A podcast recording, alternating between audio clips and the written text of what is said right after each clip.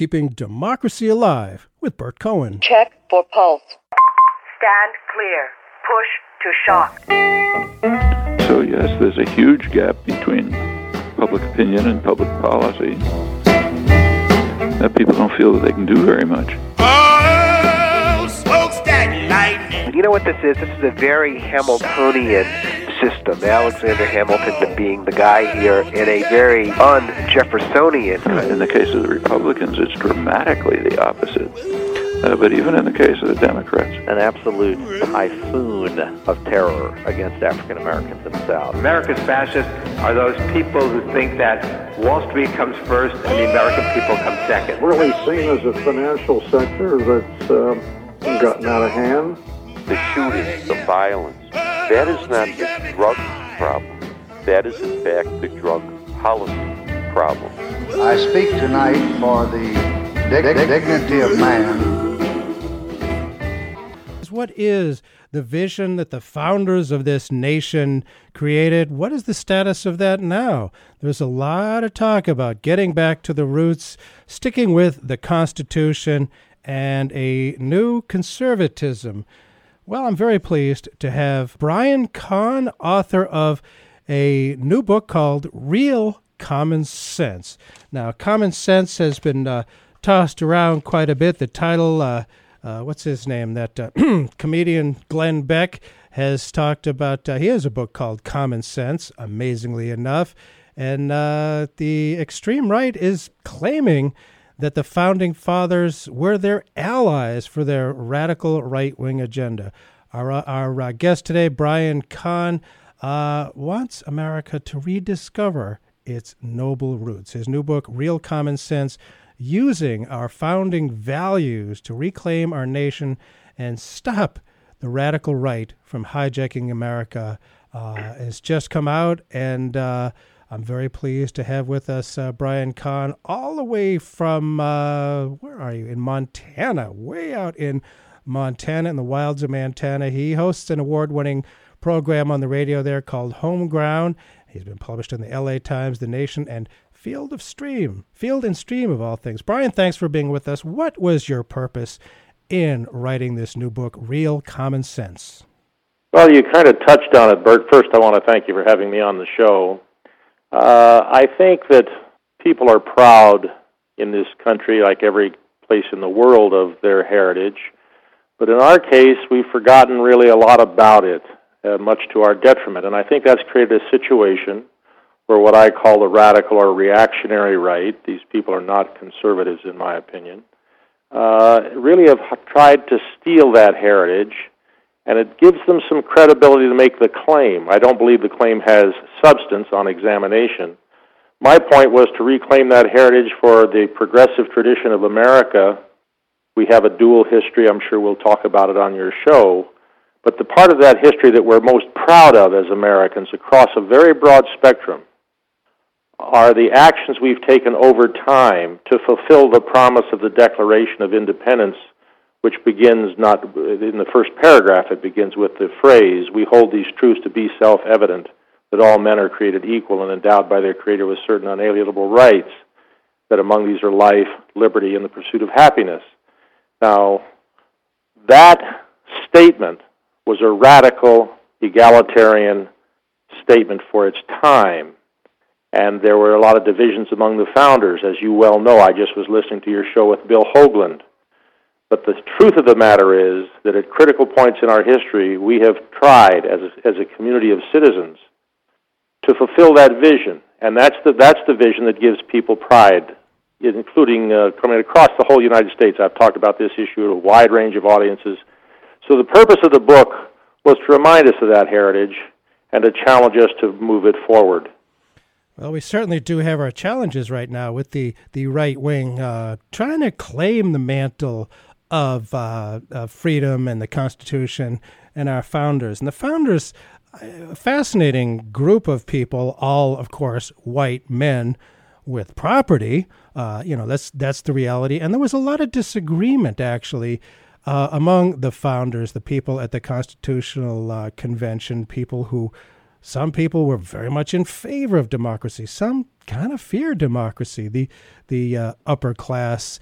And I wonder, uh, Brian, if if it's your sense that the uh, oh the Tea Party people, which has largely taken over the uh, Republican Party, have been leaning toward that faction of our founders that feared democracy, feared, feared uh, uh, the participation and the power of the public, while successfully, amazingly enough, claiming to be uh, for democracy and manipulating that. Where do the where does the Tea Party come down? I know they're divided amongst themselves, but where do they come down when it comes to uh, the the the founding principle of democracy, government of, by, and for the people. And you actually said something about uh, uh, community, freedom and community, our sense of uh, a community of citizens. I thought I think that was your phrase. You, you know, you go to the heart of the question. Let's just start with the Tea Party, and I think, as you pointed out, there's division among the Tea Party. I call them the Tea Parties. What you see on national media, uh, what you see at the top levels organizing Tea Party sentiments, and then there's sort of a grassroots movement in different states with different emphasis. Out here in Montana, I would say there's a strong strain of libertarianism and fear of centralized government taking away rights that people feel are enshrined in the in the Bill of Rights, the sure. first ten amendments to the Constitution. Mm-hmm. But there's another element of the Tea Party, if you look at it carefully, and I think it comes up higher up the food chain, uh, which is a corporate libertarianism. And under the guise of individual liberty, which obviously was very important to, to the founders. And when we speak of the founders, I mean I'm speaking of the the, the folks who both uh, appeared at the Constitutional Convention and worked it through, which was about 55 people, uh, and then the ratification process subsequently of the Bill of Rights, which occurred after the states had ratified the Constitution. So, what these guys are trying to do is say because people believed in freedom Therefore, corporations and business should have total freedom, and government should not interfere in any respect with business. Let me just read you something from the Tea Party Patriots website, Core Values 2010. The founders believed that personal and economic freedom were indivisible, as do we. Our current government's interference distorts the free market and inhibits the pursuit of individual and economic liberty. Therefore, we support a return to the free market principles on which the nation was founded and oppose government interventions into the operation of private business. Now, there are a couple of problems with that. First of all, their history is false. There is, and i am not a historian, but I've read a fair amount about the founders. There was, there's nothing in the founding documents that allow that, that says that business or property have absolute rights. Jefferson, who was the, clearly the most strong and articulate, I would say, advocate for natural rights, mm-hmm. said a man has no natural rights that conflict with his social duties. And there's all sorts of discussion. Washington said at one point after the Constitutional Convention the Constitution can only lay the foundation, the community at large must build the edifice. All of those concepts related to citizens in community not private interests above the interests of community. And so there's a tension in that between freedom and ordered liberty, from the structure of the from the structure of the Constitution, our election system, to the rule of law, and then the protection of minorities from majority abuse, which you talked about. One of the reasons that many of the founders feared direct democracy was that people, the majority, would dictate to the minority, and so that's what some of the Bill of Rights are about to constrain the ability of the national government to impose limitations. But the bottom line here is, within I think the Tea Party structure, there's a I would say it's a hidden agenda and it is not commonly understood. The corporate libertarianism get government out of the business of regulating corporate uh, the corporate structure to protect the health, safety, and welfare of the people. That power of the federal government comes directly from the preamble to the Constitution, which is worth reading again and again over you know i'd say people ought to read it probably once every six months to remind ourselves of what mm. these guys talked about the purpose of government and i'll just read it sure. we the people of the united states in order to form a more perfect union establish justice, ensure domestic tranquility, provide for the common defense, promote the general welfare, and secure the blessings of liberty to ourselves and our posterity, do ordain and establish this Constitution for the United States of America. Now, that's a very ambitious charge. George Washington yeah. was sitting in the chairman seat when that was proposed and adopted. This is not happenstance. And what I think the radical right wants to do is get government completely out of any role regulating business. I don't know that that's shared at the local level by Tea Party folks. Well, it is.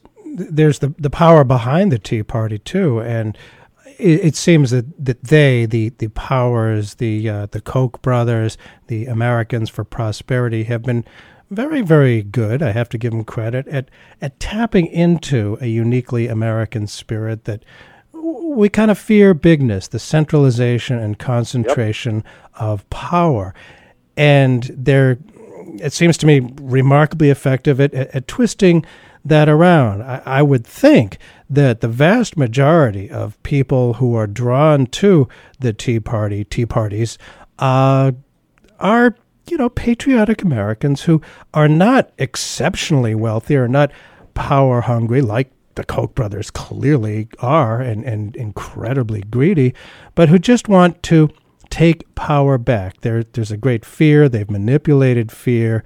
Uh, certainly, the second Roosevelt, Franklin Roosevelt, talked about the power of fear. Well, they've they've recognized the power of fear, and they they I think tap into the uh, the fear of concentrated uh, government. I wonder how people who are not on the right, who are genuine conservatives who believe in the principles of the Constitution, as I do, and I'm sure you do, and all Americans really do. I wonder, have we gone too far to get that back? Does the the far right own now the uh, the founding fathers' principles, the Tom Paine, the common sense that that uh, Glenn Beck has, has tried to claim, or is there are people tr- on the more traditional left getting this at all? Are they getting how the concentration and centralization of power and authority really does bother people and should say something about it? Or is the left kind of missing out on that? Well, I think the progressive liberal coalition has really missed the boat on this question. And it's fundamental. We've had 30 years of, of great messaging, if you want to look at it strictly from an advertising standpoint of political propaganda or a political line, from the hard right, beginning with Reagan's inauguration. I use that as a watershed, but I mean it's because he was elected president of the United States on this sort of message. And what he said in, the, in his inaugural was, in the present crisis, government is not the solution government is the problem. Yes. And so you've had a concerted effort in various forms, but with a consistent message. Government interferes with the entrepreneurial class, it interferes with the generation of jobs. It's uh, a, basically a parasitical function in American society. Uh, that has resonated over time because over this over the time that the that that line has been taken, roughly 30 years now, a little more than 30 years, what's happened in the, to the middle class and working class and lower economic class mm-hmm. Americans? Roughly this. Yeah. The gross domestic product in the United States has gone from 5 trillion to 14 trillion dollars, an increase of almost 300%, 280%. Mm-hmm. Non-worker farm productivity has increased 88%. Okay? If you made a million dollars in 1980, you make 3 million dollars now if you're a median wage worker, a male worker, you make less money now than you did in 1980 in real dollars, and you work 100 hours more mm. per year. We've had 30 million jobs lost to corporate downsizing. 30 million jobs during that period, actually a little less than that full period. 10% of the population. We have 15 million unemployed and, and another 15 million underemployed and sure. who've quit looking for work. Right. Now, the people are frustrated and angry Government has clearly not played a constructive role during this period of time in addressing this massive shift of wealth up. And since it isn't really discussed in the media, people are looking for an answer. And the right has given them, in my view, a false answer, but a convincing answer, an answer that goes on bumper stickers. Too much government, runaway government. Okay? Mm-hmm. And that is a very effective line, and it taps into what you've said. I'd added the word anger to fear. Yeah. The fear part, I mean, it, when you say runaway government, it's really ask people where. What are you talking about? What specifically is the problem?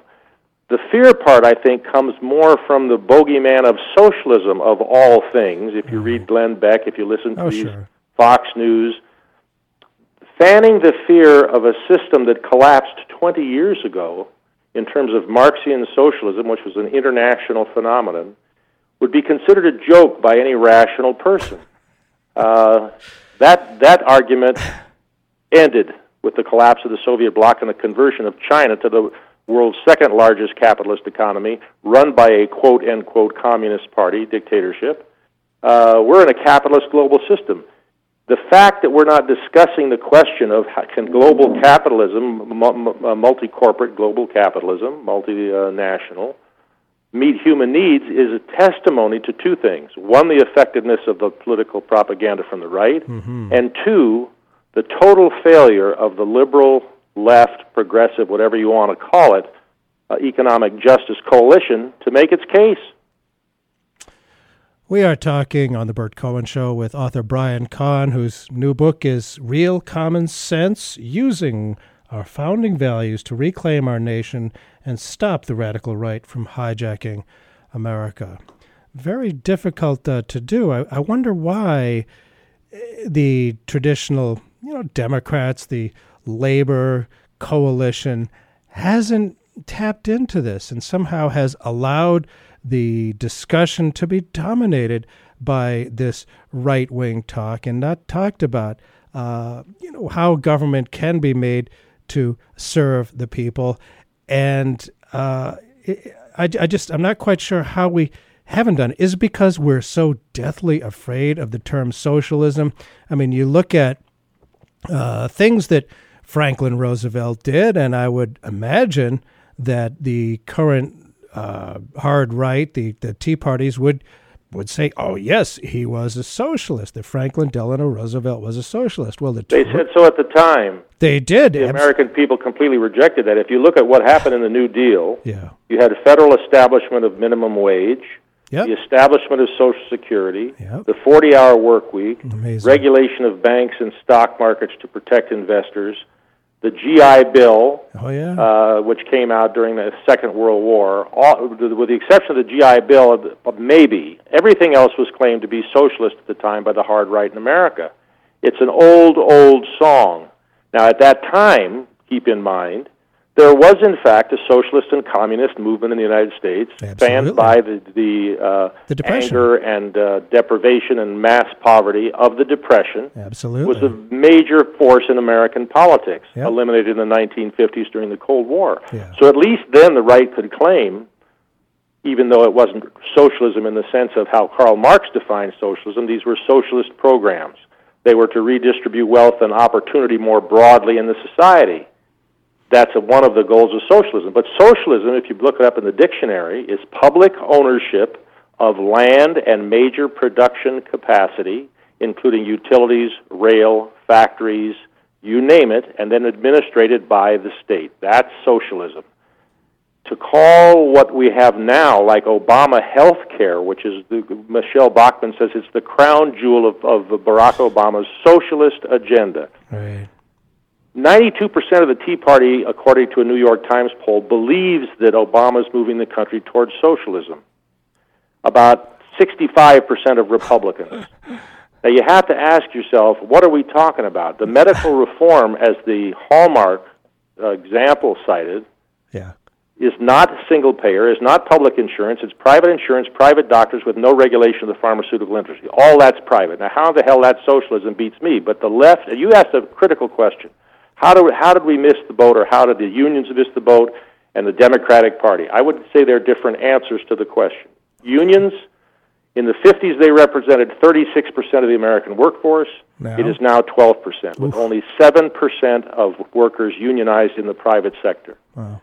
They've lost ground, in my view, because of global global corporate. Let's put. it- I can't. I got to articulate that a little better. The corporatization of global rules of trade. Yes. Number one, the ability to offshore jobs. Ah, Uh, we lost in the last decade five and a half million jobs. So they've been in a very defensive position, Yeah. and I think they lost their, and to some extent, broad social conscience. The Democratic Party has become dependent on big money contributions. Bill Clinton uh, personified that shift. They appeal to the same interests, the corporate interests, that profit from laissez-faire economics. They're not going to bite the hand that feeds them. Mass media is con- it's a corporate entity. I'm not. You could say that's good, that's bad. That's just a fact. So you're not going to see these issues highlighted with any substance by mainstream corporatized media. Um, that's the story. And It's a tough. It's a tough to turn it around, but we have no choice. If we don't turn it around, the short-term uh, greed of the uh, corporate economy is going to ruin this country. I think that's what we've fa- got to face up to. It. That that has absolutely been happening. We've seen uh, part of the destruction of the labor unions has been the race to the bottom, where all the corporations care about is maximizing profit and uh, you know the bottom line, and of course paying people less. They can do in Sure. lots of other countries, and not having any regulations or environmental standards is, is very attractive.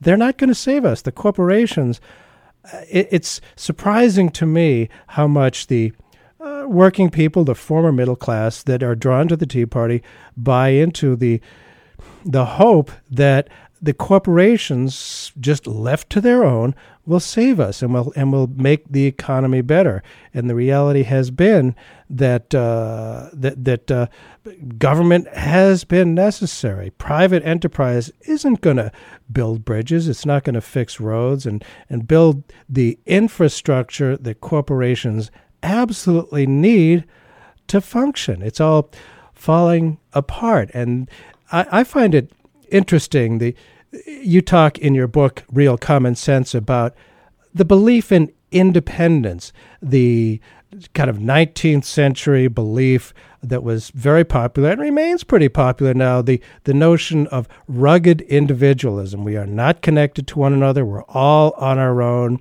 The idea of, of being in a community is anathema to to people who believe in independence. Uh, how can we uh, reconcile that there's there's a you know people don't there's a uh, kind of an embarrassment most of the time if somebody needs to get government help. Uh, if Well, we got all of these myths that we have to confront, and we don't have a lot of time to do it. The first thing to remember is the founders. I gave the Washington quote about this up to the community at large uh, to build the edifice of the Constitution. Rural life had many flaws to it, but one that, that it, a strength that it had was there was no illusion about the interdependence of human beings and the necessity, hmm. the necessity of community to the survival of people. You can go back to hunter gatherers, which is 95% of our 200,000 years on the planet.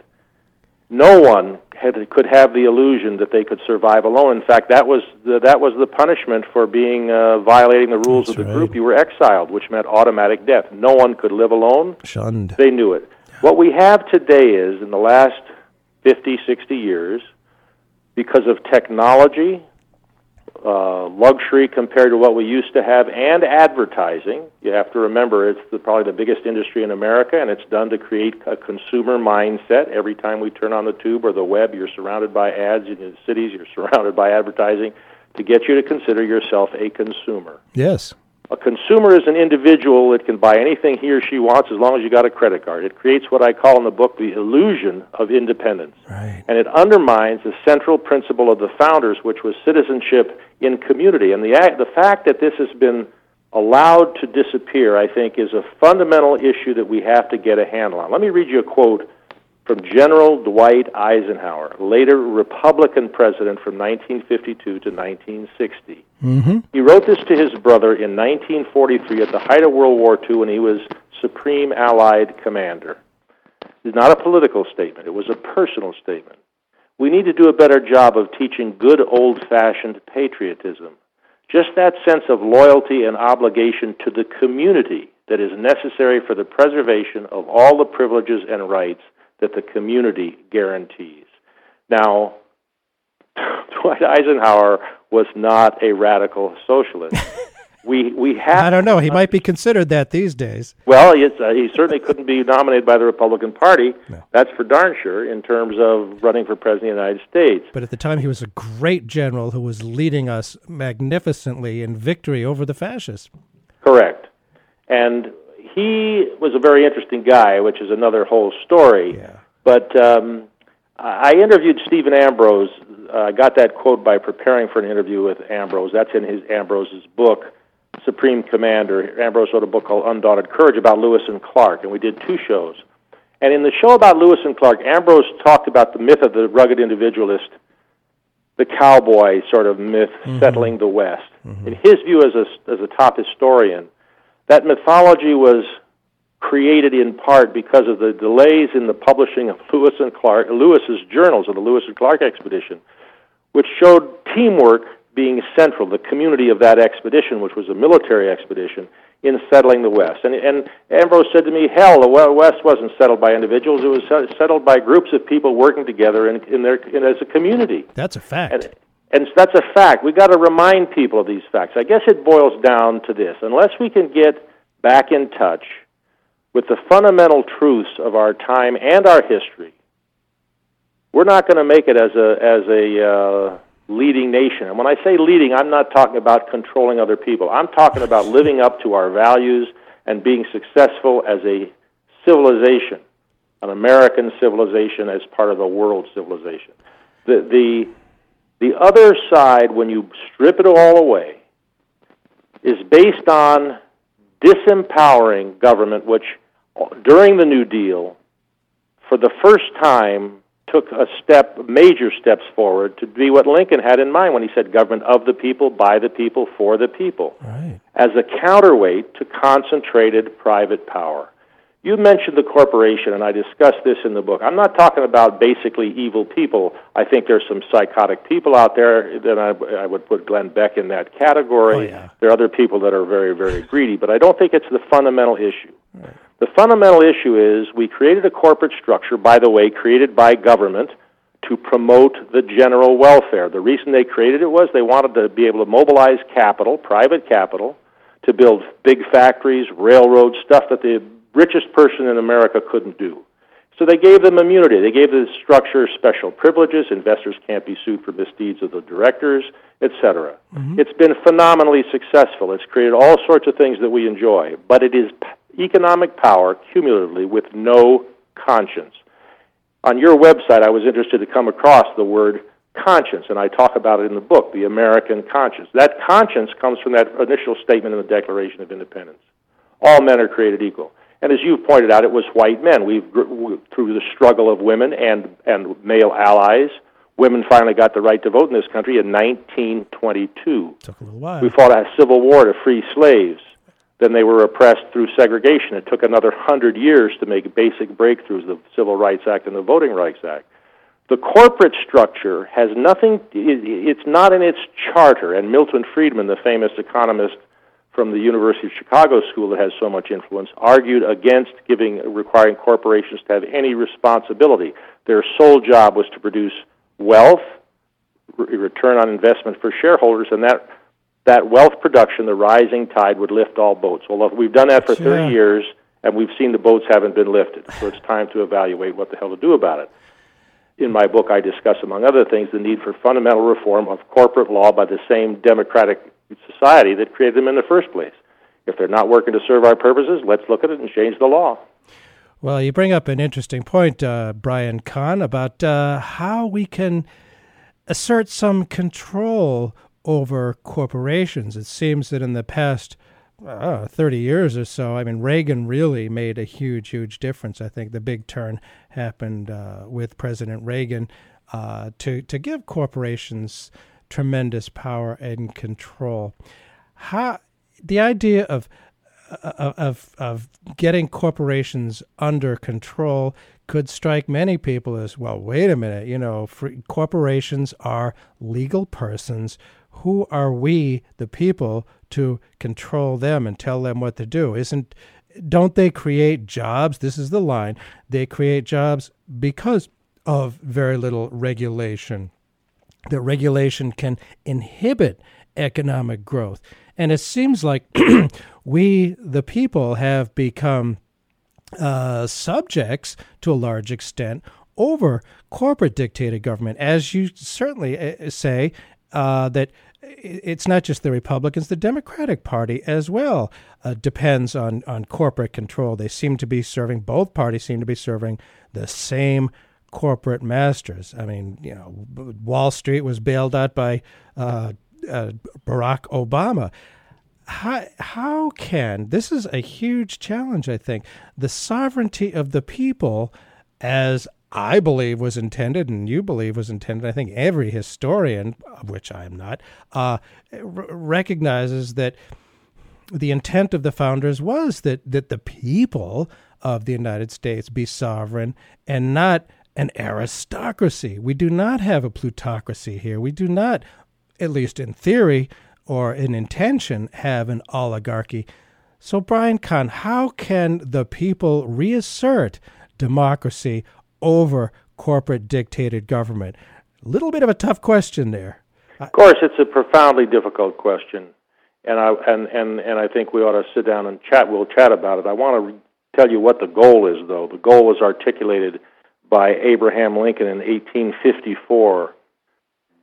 Allow all the governed an equal voice in the government, and that and that only is self government. Okay? Another Oh, Republican president. Now, how are we doing? That's the first question. in the last election, the midterm elections, $3.7 billion was spent. That's not mom and pop money, that's big private money. The Supreme Court came out with a decision I know you're aware of, and I assume most of your listeners are, on a five to four decision mm-hmm. striking down key provisions of the McCain Feingold campaign finance federal legislation. They now allow corporations and unions, unions, of course, having very little influence anymore, Right. to take money directly from the Treasury and run political ads. Yep. In, ni- in between 2009 and 2010, the coal, gas, and coal, excuse me, coal, oil, and utility industry spent 500 million dollars to lobby the Congress of the United States against climate change legislation. Now that's what we're up against. And I just want to say this to your listeners because it's sometimes useful to think of an example of that that is understandable to people. Mm-hmm. Let's say you're in court before a judge and you've made your case and I'm on the other side and I've made my case. But you find out that I've given the judge $100,000 for his election. You hmm. confident you're going to get a fair verdict? Hmm. Hell no. Hmm. But that's how our political system operates. Politicians take these huge amounts of private money, and then we expect they're going to represent our interests when we haven't, you know, we've given 10 bucks, 50 bucks, or nothing to the political campaign structure. Politicians are, in fact, judges of what's in the public interest. They're supposed to be judges. In fact, too many are bought and paid for or rented long term.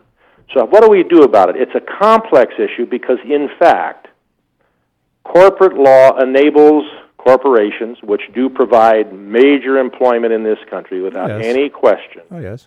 great discretion. They can offshore jobs. I mentioned, I think, that we offshored, not we, the corporate world hmm. offshored 5.6 million jobs in the last decade.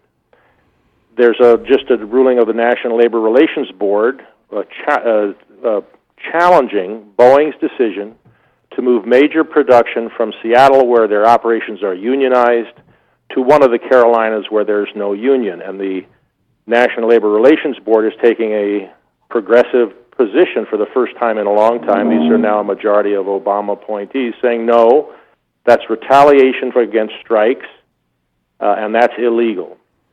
But the problem, it seems to me, ultimately, of what is appropriate corporate behavior and how we modify, I would say, the corporate charter to insist on they're serving the national interest. If they're going to do business in the United States of America, whether they're located here or they're located abroad, I think they should be required to serve the national interest and have certain tests upon which to base the judgment whether they are or not.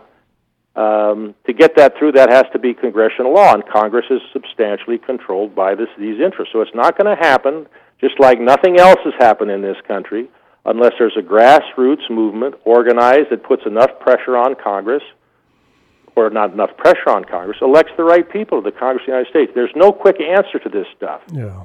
We have to be honest about that, but we have to get our act in order in terms of what are the values we believe in, and I believe those values can be found among the basic orientation of the founders of this country, and then we have to apply it to our present problems, and that's one of the big ones. Nobody's going to do it for us. Sure. There's no silver bullet out there, and there's no leader that's going to do it by him or herself. No, no uh, uh, caudillo, as the Spanish say, uh, riding in on a you know knight in shining armor who just oh yeah he's going to fix it. it well, that's the risk. The risk is that people will look for that to provide solutions. Yeah. In the Depression, there's a very interesting book called The Age of Extremes by Eric Hobsbawm, uh, probably the most preeminent British historian, and he points out that during the Depression, of the countries that shifted under the pressure of this global economic catastrophe, Two went to the left. I think one was Brazil, the other was the United States. The others who shifted went fascist. Yeah. Where you had this mythology of blood superiority, glorification of war, yeah. rejection of the Enlightenment, rejection of democracy, and people took it and, and bought it. They bought it in Italy, and they bought it in Germany. Yep. And that's something we have to watch out for here because because fear and lack of knowledge combined are very dangerous in terms of choices that people will make under those circumstances. Boy, and there's a lot of that going around. It is remarkably Correct. scary, and I don't see uh, very much of a counterweight. Uh, you talk about the, the power of corporations over Congress. There, I think the way you described it is, uh, you know, the judges have gotten huge campaign contributions from interests that are being judged, and it's it's very very difficult to uh, to get a handle on.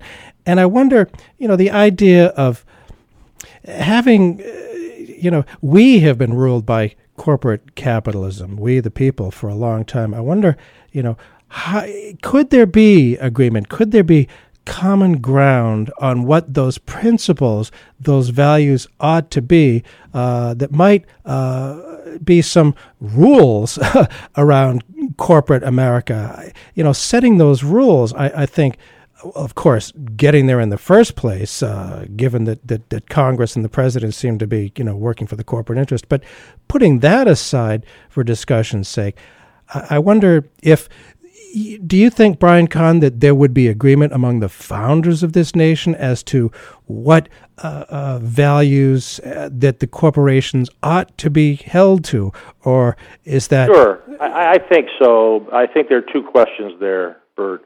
One is what the founders would agree, and as your show with Hogeland showed, I thought very, very well, as does uh, Howard Zinn's work. The founders that were at the Constitutional Convention were, in many cases, very self interested, diverse coalition of people looking out to protect small states or large states, yep.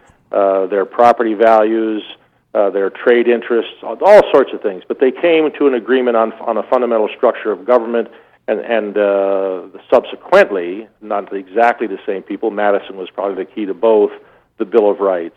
I think the question is now can founding values help guide us toward rules that corporations need to follow? Not just in America, because it's a global thing. I remember sure. that one time watching the head of ATT tell Congress, no, he said, Congressman, you're not correct. We're not an American corporation.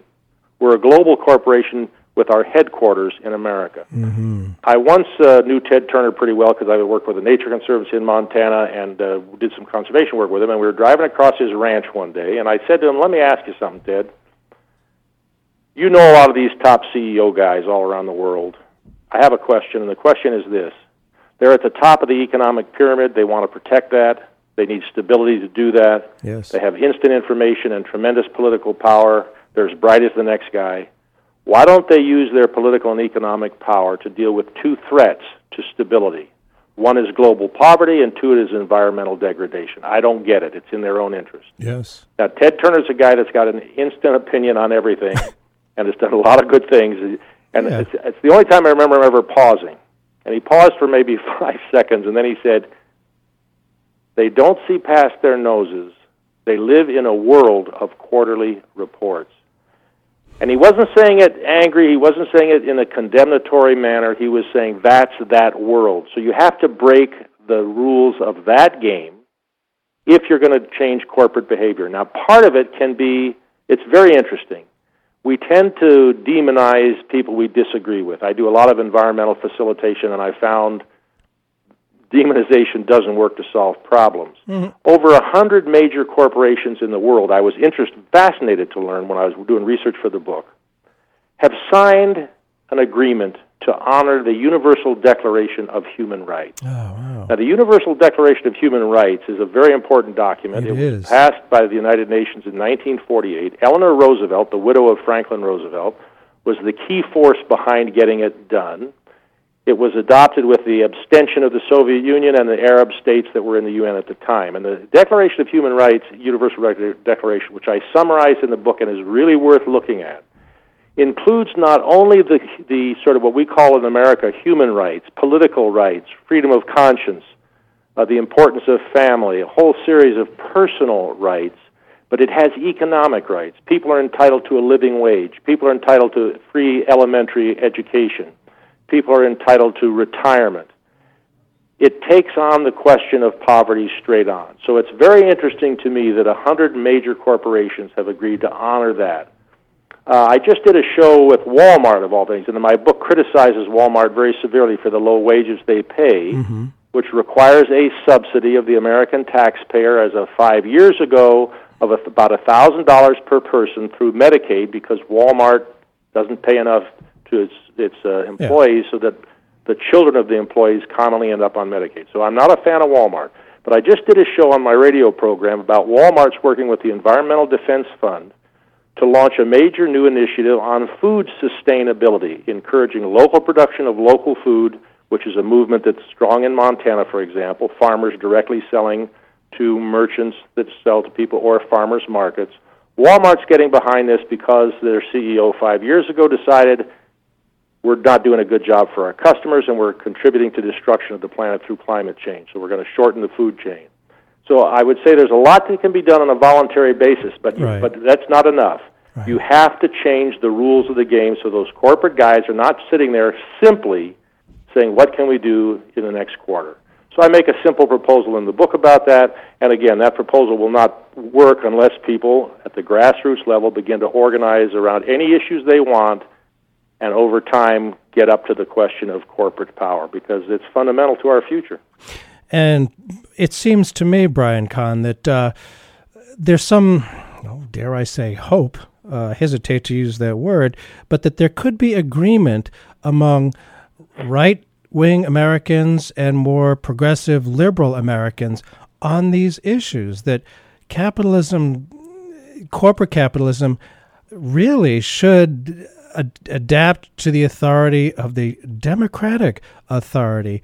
And I know Franklin Roosevelt in 1936, he wasn't able to complete this, but at a rally at Madison Square Garden, he said something like, and I can't quote him exactly, in my first term, uh, the, the corporations, he used a different word, different word that was popular at the time. In, in my first term, the corporations met their match. In my second term, they're going to meet their master. Of course, it didn't happen. The corporations fought back, and in 1937, destroyed a lot of the programs that he had.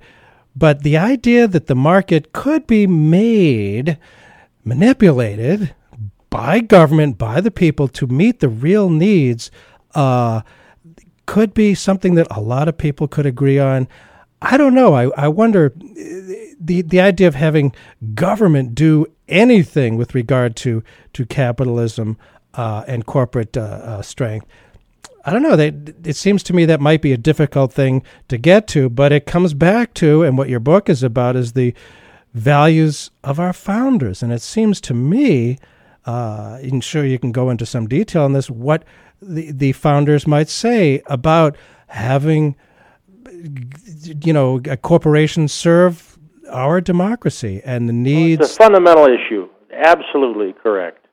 Uh, and the idea, what I define the reactionary right as, in part, is that the right of property or the right to do business transcends all other human rights or social responsibilities. Okay, that's what I. Now, that's not a conservative point of view, in my view. That's a reactionary point of view. Yeah, it's certainly not. And I think there's a potential coalition from progressives to traditional conservatives on the issues you're talking about. That the dynamism of a capitalist economy needs to be harnessed and guided by social community values. It doesn't exist as an end to the, in itself because that end is simply short-term return on investment. And there's and it's not just the founders. There's no major religion that countenances that sort of focus, which boils down to greed.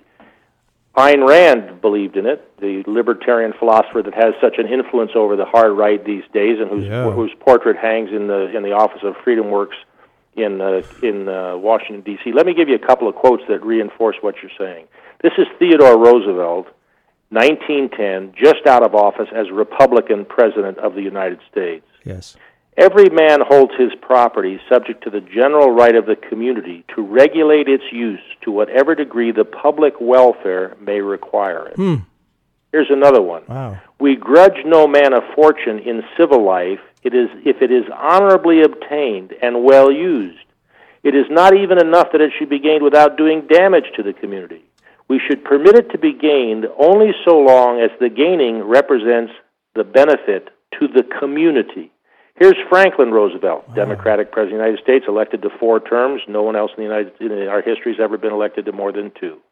The liberty of a democracy is not safe if the people tolerate the growth of private power to a point where it becomes stronger than the democratic state itself. Wow. Now, you contrast that with the Tea Party statement that I meant government has no right to interfere with private business.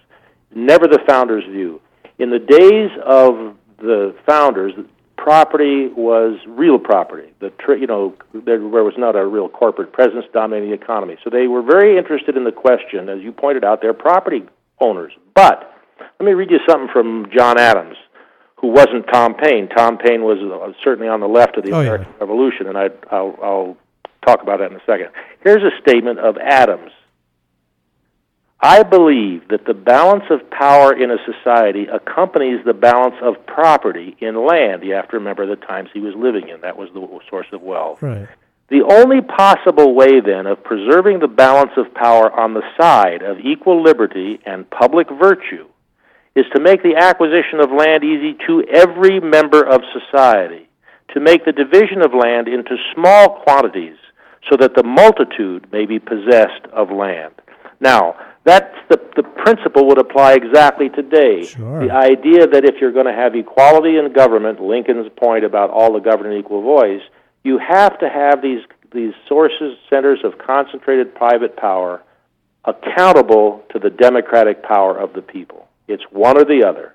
And I believe it can be done, and I believe, frankly, it's going to have to be done. If it's not done, you will continue to see the erosion of the American standard of living. And I don't mean primarily uh, material possessions, although we enjoy a very comfortable life. I mean our commitment to education in this country is foundering. Yeah. I mean our commitment to older people. I mean our commitment to universal health care. We won't be able to do it because we've allowed the logic of the corporate structure unrestrained to make profit wherever it can make it. And in this world, there are a lot of places they can make it more rapidly than in the United States of America.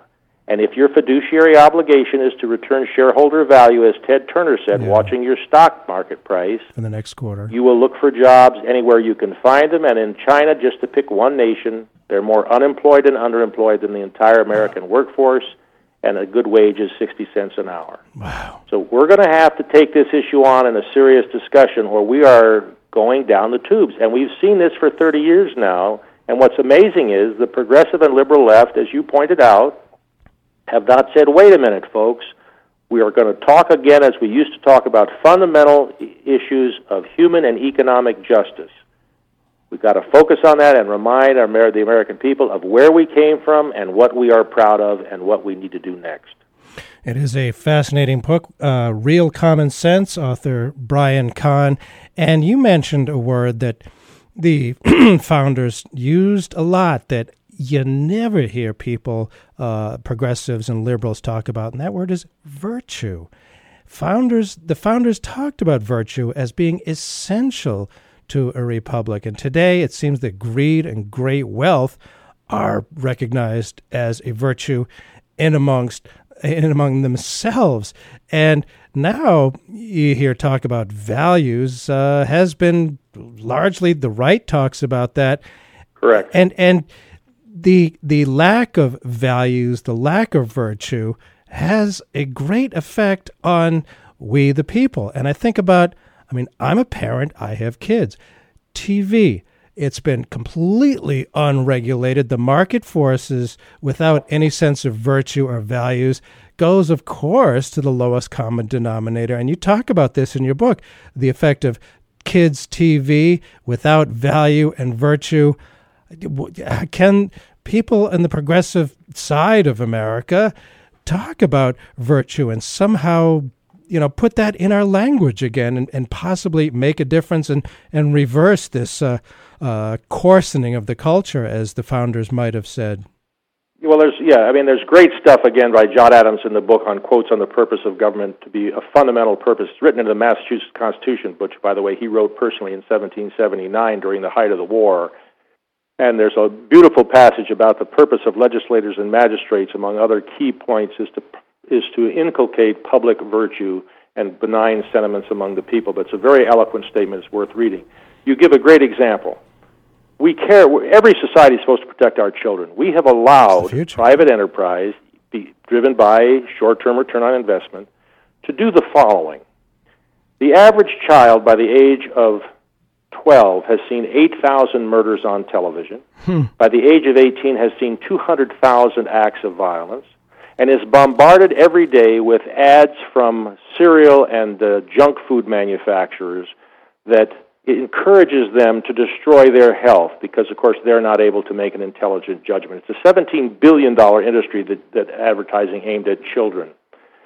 How is it possible that we allow the public's airwaves, which are used by cable, broadcast, and the internet, to do this? It's, it's, it's, it's, it's happened because we have forgotten the purposes of that were, that were Central to the legislation in 1934, the Federal Communications Act, mm-hmm. which allowed radio at that time mm-hmm. to use the public's airwaves, provided it served the public interest. That phrase, yes. the public interest, is in the legislation more than 100 times. Wow. Hmm. During the last 30 years of this laissez faire stuff, the power of the broadcasting corporations and advertising companies has re- led to the FCC appointments, that's the Federal Communications Commission, which did away with all the regulations that, that basically were passed at the time of the legislation. Right. And so now we ha- allow the most powerful form of communication to attack the health, the physical health of our children at a time when one third of our children are overweight, a majority of those are going to face long term health problems, and we're all going to pick up the tab. So, from a moral standpoint and a fiscal standpoint, it's an outrage.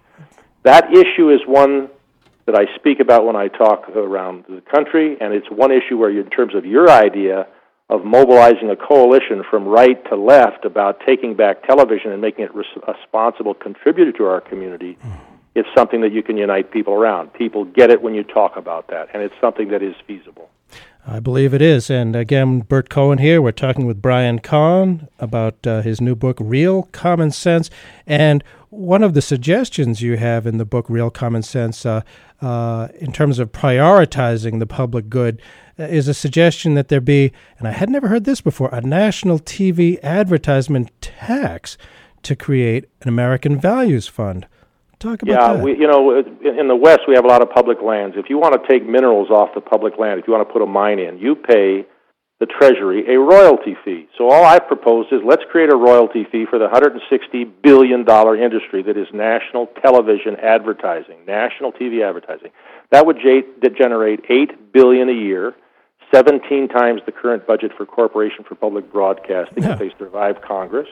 Distribute that money to states and local governments and have national competitions for high quality educational programming for kids, for seniors, for teenagers – national competition for the best public service ads to revitalize citizenship, quality family time, uh, edu- you know, ed- emphasize the importance of education over entertainment, including turning off your television.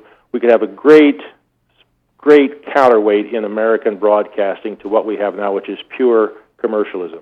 The other thing we could do is we lost 32,000 jobs in this country of full-time reporters over the last five years because of downsizing. Let's use some of the American Values Fund to support nonprofits locally and state based reporting news so we can revitalize information to the citizenry. Because the founders obviously believed an informed citizenry was the absolutely fundamental democracy, and we're losing that. under the pressure of corporate profits in news. And we've seen more corporations recognize that, hey, being a citizen actually can be a good thing and stabilize Absolutely. Themselves.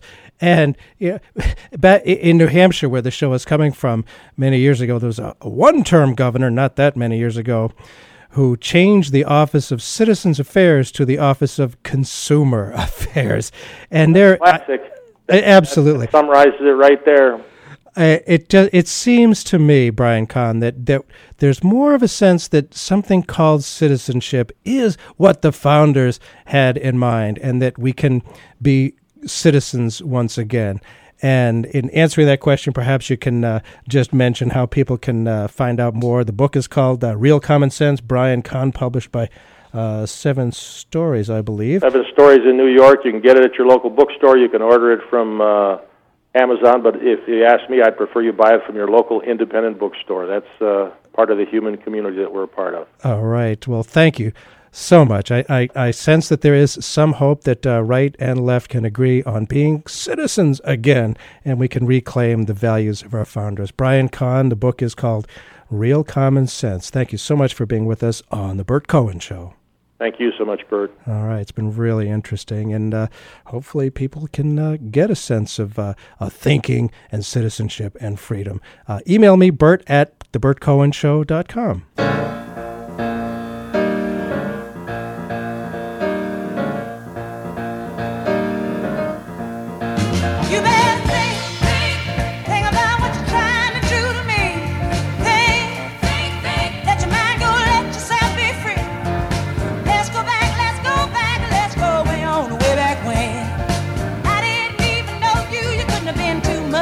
contains